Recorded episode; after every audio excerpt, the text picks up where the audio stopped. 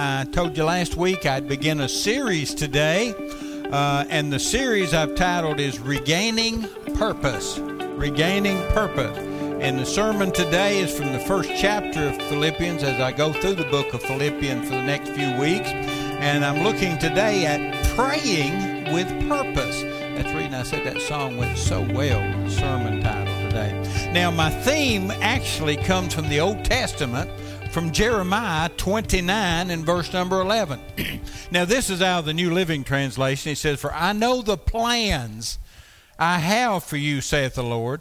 They're plans for good and not a disaster to give you a future and a hope. He says, You know the plans I have for you. Now, another word you can put in there for plans is purpose. You know the purpose I have for you, saith the Lord. So that's what we're looking at. Now, here's a quote. It said, Someone once said that the two greatest days in a person's life are the day he was born and the day he finds out why. It's sad to near the end be the end of your life and not know what your purpose for God was. Many so called Christians seem to just want to ride, get on the bus at salvation and ride it to heaven without ever getting off, without ever doing anything to make the journey worthwhile for the Lord. Well, that's what we're here for. We're here to not only be saved and on our way to heaven, but we're here to serve the Lord. We're here to find out what our purpose is and how we are going to fulfill that purpose. Now, during this past year of 2020, many of us Christians Christians uh, tend to have lost our purpose. A lot of churches seem to have lost their purpose. In a lot of ways, we lost our purpose here at Portland General Baptist. Now, uh, what a purpose is, is what we do and the reason we do what we do. That's the purpose, okay? And I thank God we had a budget committee the other day, and, and uh, they graciously are going to present a budget to spend more money on external missions. I think it's wonderful. You know, we do so much internal stuff we want to serve ourselves, we tend to forget that there's other people out there that needs to be served as well. So uh, I thank God that that's going to be presented that way. But for the most part now, Satan's have robbed the church and the individuals a lot of the purpose that they have for living. So our world kind of got off track this past year. Uh, uh, Satan sidetracked us. I mean, man, it wasn't it something? We had the great greatest day of celebration in the Christian church. We call it Easter, and we didn't get to meet. Uh, I don't know of hardly any churches that had an opportunity to meet on the day that we put on our calendar as a special day to celebrate the resurrected Lord. And when it got down to Christmas and the church behind us, bless their heart, they had to close for the last four weeks, and other churches in Nazarene have, have said they've got to close for three weeks and all this. And I think, man, Satan's at it again. He's trying to rob us of Christmas, he's trying to rob us of our dedication to the new year, and that's what he does. His, the Bible tells us that his purpose is to seek, to kill, and to destroy. And it's not just to destroy everybody, it's to destroy the people of God because they stand for God, and Satan does not like God or anything or anybody that stands for God. So, over the next 10, 12 weeks, we're going to emphasize on how to regain our purpose and get back on track. All right, verse number one is the introduction. I'm not going to read the whole thing, I'm going to read it as I go, a little bit different today, okay? Verse number one says, Paul and Timotheus, the servant of Jesus Christ, to all the saints in Christ Jesus, which are at Philippi, with the bishops and the deacon. Now, he starts out, he identifies who the writers are. Paul and Timothy. They introduce themselves here in this beginning of this letter.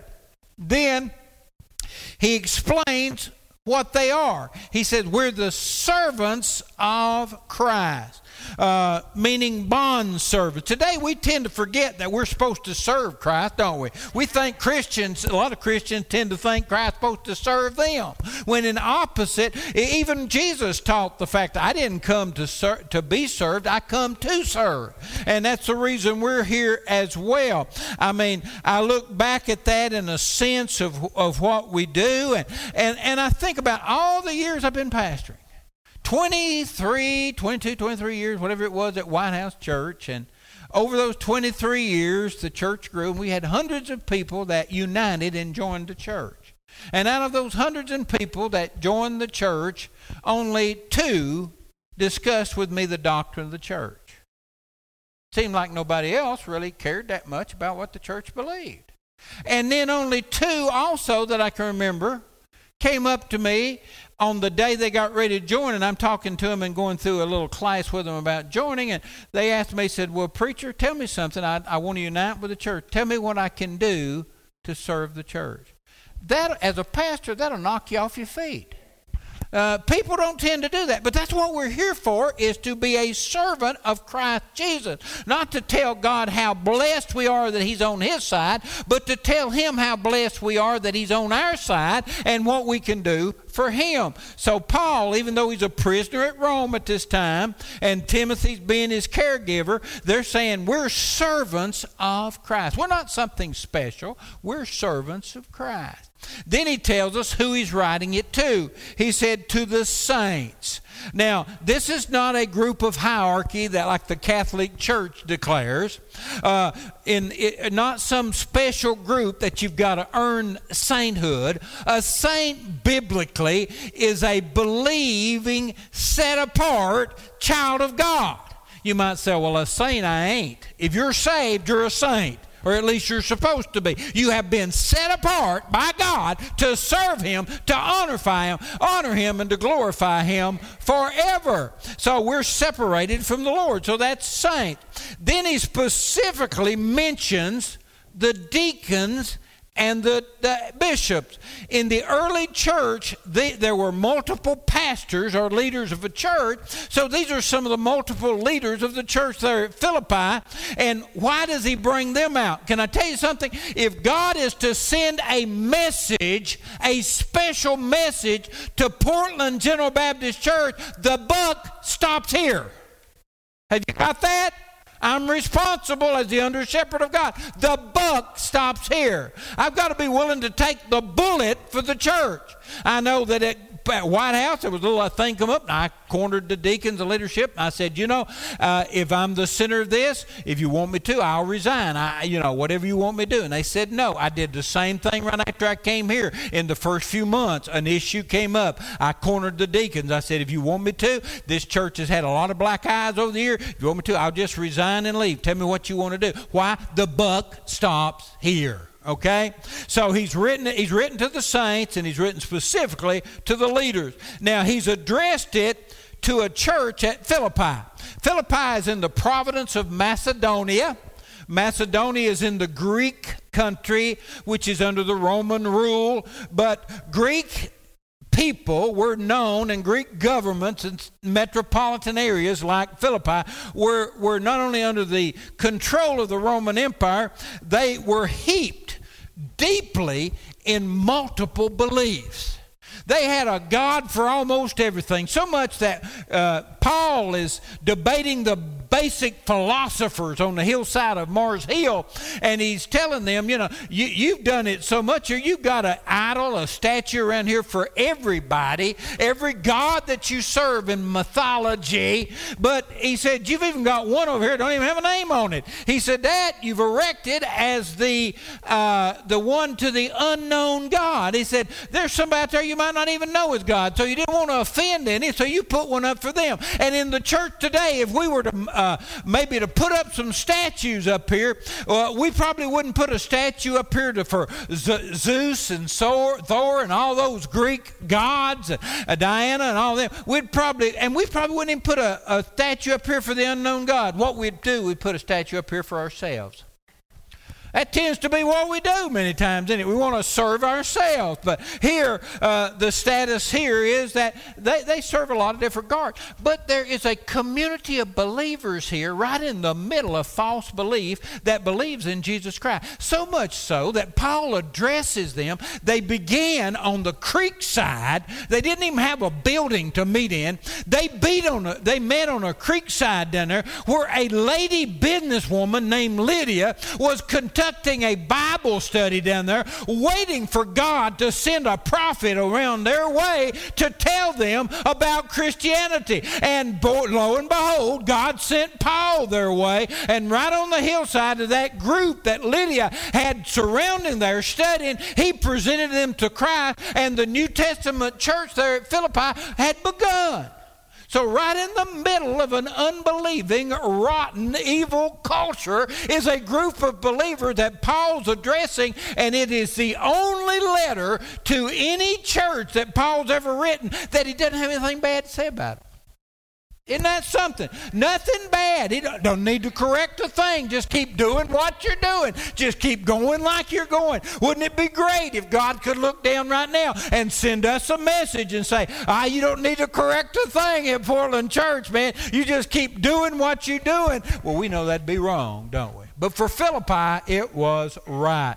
So there we go. Then we get to the greetings here in verse number two, where he says, Grace be unto you and peace from God our Father and from the Lord Jesus Christ. Just a normal greeting from Paul. He says it a lot. I just want to extend to you grace and mercy from God. And grace is that undeserved favor of God. We get it all the time. And peace is that settled mind, that settled heart that we have from God to be in perfect harmony with God and perfect perfect harmony with each other. So, just a standard standardized greeting. Now, when we get to verse number three, Paul begins a short prayer. Now, I want you to pay very close attention to the way he breaks this prayer down because this ought to speak to us today, okay? Beginning in verse number three, and I want to start by asking you a few true false statements that you need to decide if it's true or false.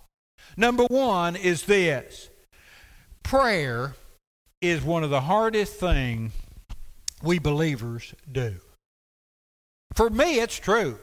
Man, I, I start praying, and devil throws this thought in my mind. He throws that thought in my mind, and I start praying for Roy over here, and God, uh, you know, devil throws up how he's offended me last week. Uh, you know, that's what he does, doesn't it? He just throws those salt, those things in there that will hinder you from prayer. You'll find something else to do besides pray. And number two is we casually tell people at church that we'll be praying for them and then forget it before we get home. I mean, it becomes a habit. I'll pray for you, brother. Or it becomes, I've got good intentions, but I just don't seem to follow it through. And then number three is Jesus is praying for you at this very moment.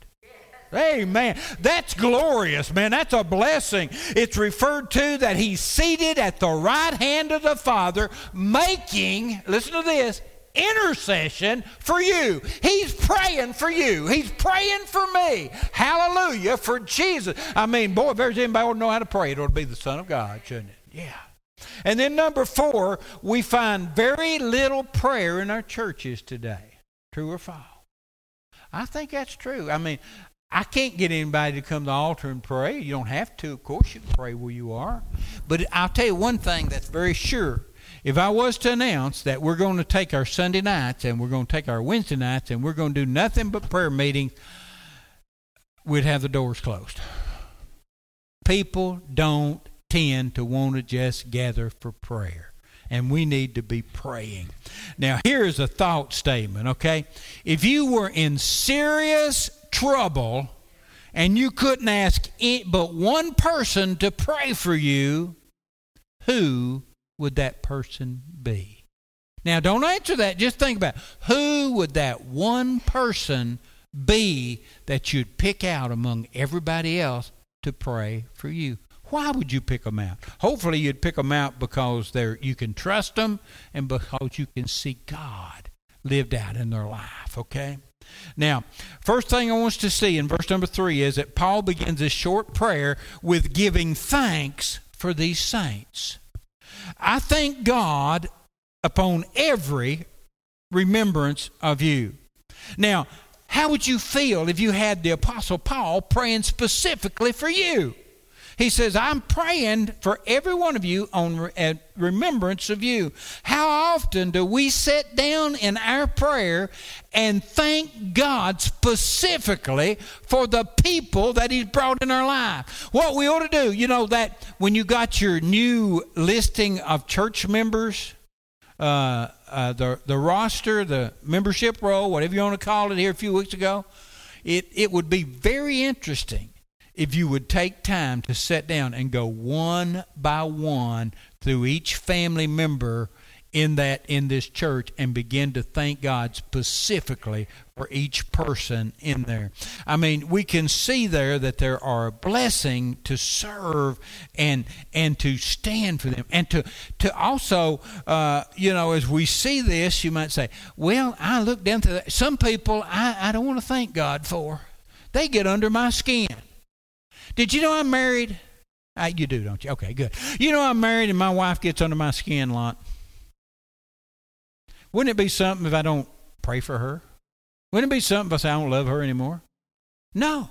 She gets under my skin, but guess what? That's her job. It really is. And I thank God for that. If she didn't get under my skin, I'd be a mess. If she didn't tell me where I messed up, I'd never know where I'm a mess at. So I mean, I thank God for her, and and and that's the same way with all the members. One by one, we'll thank God for each person God brings in our life, because every one of them serves a unique feature in our life. Then we get to verse 4, and not only does Paul give thanks for every one of them, he makes prayer requests for them. Uh, he said, Always and every prayer of mine for you all making requests with joy. Even though Paul's in prison, he didn't say, Hey, y'all remember poor old me down here? Man, it's cold, it's damp, I don't have a lot to eat. I could use a new coat, I could use being uh, released from this prison. Uh, you know, this isn't fair. You need to pray for me that God will get me released. He didn't go about himself. He said, I'm making a request for each of you. Again, maybe you'll take the list of the church and go one by one through there and begin to remember what each one of them's need are and make a request before God for each member of the church. Intercessory prayer, slowing down enough to focus on somebody else's need besides yours. So he's thanking God for uh, the fact that he can remember them, they're part of their life, and he's praying for each one of them. And then in the next verse, verse number five, he is acknowledging something we don't acknowledge a lot. He is acknowledging fellowship connection, uh, which is another word for partnership. He said, For your fellowship in the gospel from the first day until now. The Greek word there is koinonia. What that means is a common sharing, a common connection. Uh, you, you know, we look in the book of Corinthians, a letter to the Corinthian church, and we see that the body of Christ is so varying uh, he, he, he kind of describes us like the, a body. He said, Some of you can be the hands, some of you the feet, some of you the eye, but each one of you are essential to the body. Same way here. We're in fellowship, and each and every person here, from the youngest to the oldest, is essential to the body of Christ at Portland Church. Years ago, when I was a deacon at a little small church we had started down in Gallatin, uh, we uh, there, the pastor came up with this brainstorm that we need to go door to door through a trailer park that was having shootings and stabbings and drug dealings and all. And I said, Are you sure God told you that, preacher? And he said, Yeah, and that's what we're going to do. We're going to offer volunteers. I said, You think we're going to get many volunteers? Well, we got a few volunteers. And the elder ladies in church, this is what is unique that shows fellowship. The elder ladies in the church got together that Sunday before we announced that we were going to go, and they said, Preacher, we can't go. But can we all gather here at church at the time y'all go and pray for you? That's the body of Christ coming together in fellowship. That's what we do. Partner, sharing in the gospel connection that comes through uh, fellowship. We can't all do the same, but we can all do something in the fellowship of God. And this fellowship should not be short lived. You know, he says, I thank God for your fellowship that you've had from the very beginning. Well, I don't have fellowship with Gerald anymore because he spoke bad of me last week. You see, fellowship doesn't break that way. Fellowship, the connection needs to stay together. Okay? So he thanks God for the fellowship. He, he, he thanks God for their remembrance of them. He thanks God and begins to pray for their request. And then he thanks God for their fellowship, their connection together. Then in verse number six, he, he prays for continuance. being confident of this very thing, that he which begun a good work in you will perform it until the day of Jesus Christ. He said, being confident. Do you need confidence today? I do. Every once in a while, I need my wife tell me I do a good job. Every once in a while, you need somebody in your life to come along beside you and say, You're doing a good job. You need somebody to give you confidence. Well, that's what Paul's doing to this church. He's trying to give them some confidence. He said, being confident of this very thing. Now, what is this very thing? You know, it's the very thing is the fact that there's a work going on in this church, and he's confident not that they, by their own efforts, will work it out, but by the efforts of God in them, will perform it until the day of the coming of Jesus Christ. Now, you may think, man, you know, will Jesus find any faith on the earth when he comes? I mean, look around, man. Church is in bad shape. People don't believe like they used to. People don't worship like they used to. Will the Lord really find faith when he comes? He will. Because he's going to perform this work to the very end and that's good. That's good news right there. So he prays for their continuation. then he prays for the abounding love and knowledge. Verse number nine. This I pray, that your love may abound, yet more and more in knowledge and in all judgment, that you may approve things that are excellent that you may be sincere and without offense till the day of Christ, being filled with the fruits of righteousness which are by Jesus Christ unto the glory and praise of God. He begins by saying, Thank God for your abounding love. Love is the greatest of all Christian virtues. You remember what the word said? That they abide faith, hope, and charity, which is love. And the greatest of these is what? Love. You remember when they walked up to Jesus, the disciple said, Now, Jesus, out of all these hundreds of commandments out there, which commandment is the greatest? And he said, Well, it's like this love the Lord God with all your heart, mind, soul, and strength. Enough said? No, he had to add more. He said, Love your neighbor like yourself. It's all about love. You can serve God out of obligation. You can serve God out of guilt, but you'll never accomplish the true meaning of serving God till you serve out of love. You can serve your fellow brothers or sisters out of obligation or out of guilt, but it will never serve, it'll never really affect you like serving your fellow brother and sister out of love. Love makes it all possible to carry out our purpose. Then he says, Not only do I ask for abounding love, I'm asking for abounding knowledge. Believe me, in a pagan land, this church needed some abounding knowledge. In the day that we live in right now, with the attacks against Christianity, by other faith and non believers, there's a day that we need abounding knowledge. We need to know what we believe, why we believe it, and why we stand for what we believe. We need to know that in a pagan land. So, because there's voices all around us and they're ringing out all around it. Doesn't matter what you believe, just as long as you're sincere. We're all striving for the same place. It doesn't matter if you're Muslim, it doesn't matter if you're Buddhist, it doesn't matter if you're nothing at all, which makes up the majority of our society. It doesn't matter. We're all striving for the same place. Let's just get together on the same page and let's get along. Can I tell you that an Islamic cannot be on the same page with a Christian? Can I tell you that a Muslim cannot be on the same page with a Christian? Can I tell you that a non believer cannot be on the, on the same page with a believer? It just doesn't work out. So he's praying for that abounding love and that abounding knowledge so that you can live producing, as it says in verse number 11, the fruits of righteousness. It's that discerning love to make the right choices that helps us to produce through our life the fruits of righteous living, the fruits of godly character that we need in a godly land. We need to be different from the world. we need to show through our love and our knowledge the discernment of why we live righteous before God. Now, let me do a summary of this prayer purpose here. All right. Number one, look at the joy of recollection. That's where uh, he's he's thanking God for the faithfulness of other believers, and he's giving thanks for those that came into his life what we need to do.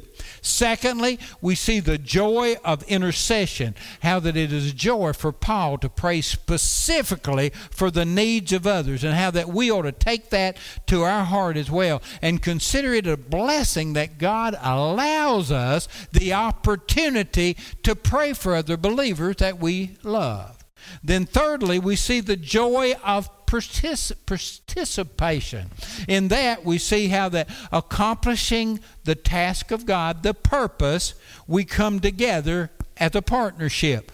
Paul didn't take all the credit. He could have said, Man, y'all was a mess before I met you down on the creek bank and led y'all to the Lord and established that church. You need to thank God for me. I did it all. No, he's, he thanked God for the partnership, for the fellowship that was working in them together.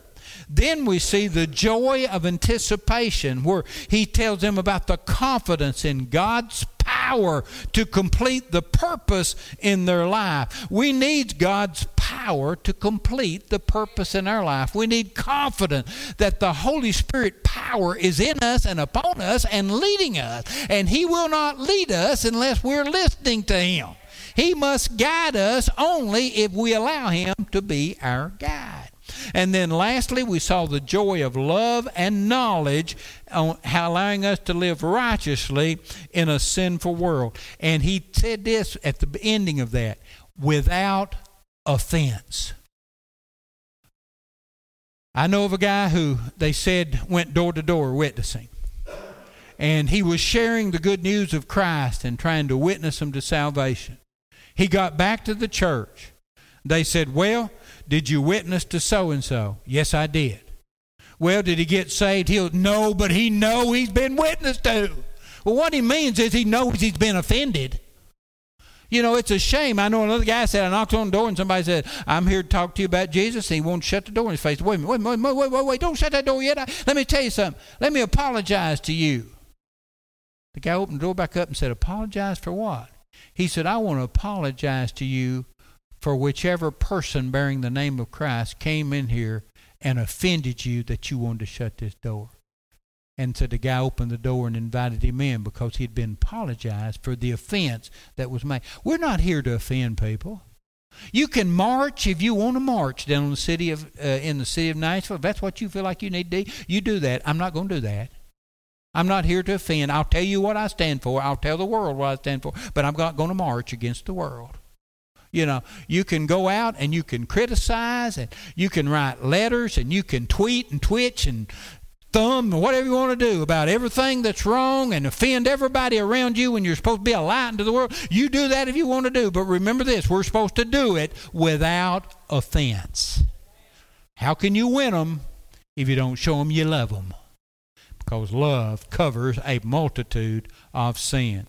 Now, let me let me let me carry again this verse 6. Go back and look at it again as we end. I want to refer back to this verse. Being confident of this very thing, that he which began a good work will perform it until the day of Christ Jesus. Christ Jesus empowers the saints for ministry. We've got to have that Holy Spirit power in our life to be equipped to cover His purpose. If we're going to regain His purpose in our church and in our life, we need the Holy Spirit power to lead us in the right direction.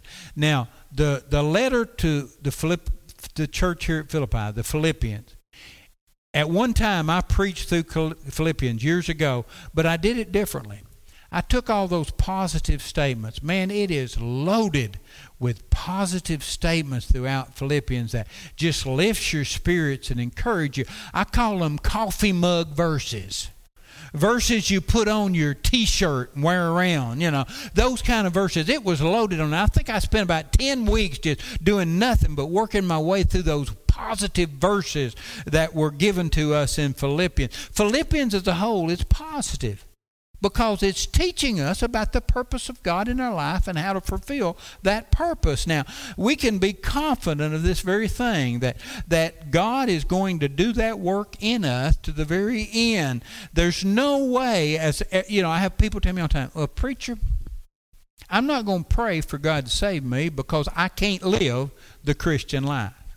Amen. You will never be able to live the Christian life on your own it's got to be the power of God in you that, that allows you to live that life. I've had other people say, No way can I hold out myself. or no way can I hold on myself. It's not about you holding on. And it's not about you holding out. It's about the greater power that is in you. Okay? So, with that in mind, understand this. We're confident that God will do the work, but we also need to be confident that we can't do it alone. We cannot do it. I have got a six year old granddaughter. And she spent a couple of days with us here, you know, and, and broke my heart when she left and told me how much she loved me and how she's going to miss me. But one thing that taught me this is a lesson my granddaughter taught me. You give her something that's got to be put together, and she says, I don't need you, I'll do it myself. And she'll sit down in the floor and she'll work on it for about five or ten minutes, and then she'll look up and say, Pop, I need you. That's what we do with God. We sit down and say, God, I, will figure this thing out all by myself. God, I'll do this ministry all by myself. And when we find out it won't go together, when we find out it won't succeed, we finally, somewhere along the line, say, God, I need you. And we do need Him. This is a prayer purpose to begin our series on regaining our purpose. Why don't you spend a little time this week praying for yourself, giving thanks to others, for others, uh, praying specifically for others, thanking God for the fellowship, thanking God for the continuation, the confidence you have, thanking God for His abounding love and knowledge that it might grow and allow you to fulfill the fruits of righteousness. Spend a little time praying through the efforts and the steps of this prayer. It'll be good for you.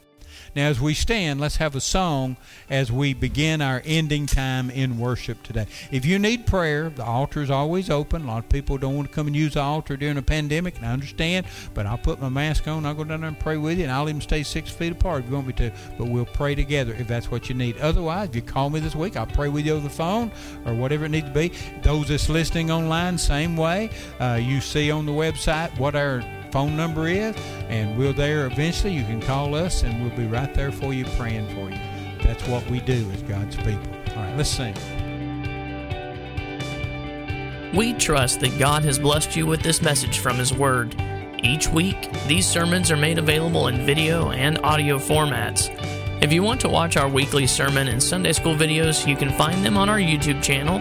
Just search in the search engine for Portland General Baptist Church Subscribe to the channel and be sure to hit the notification bell so that you're notified when a new video is posted. For audio, you can subscribe to our podcast on all major podcast platforms, including Apple Podcasts, Spotify, Google Podcasts, and others. You can also find these audio recordings on our website, free to download. Just visit www.portlandgbc.org. That's www www.portlandgbc.org. Until next time, stay safe and may God bless you.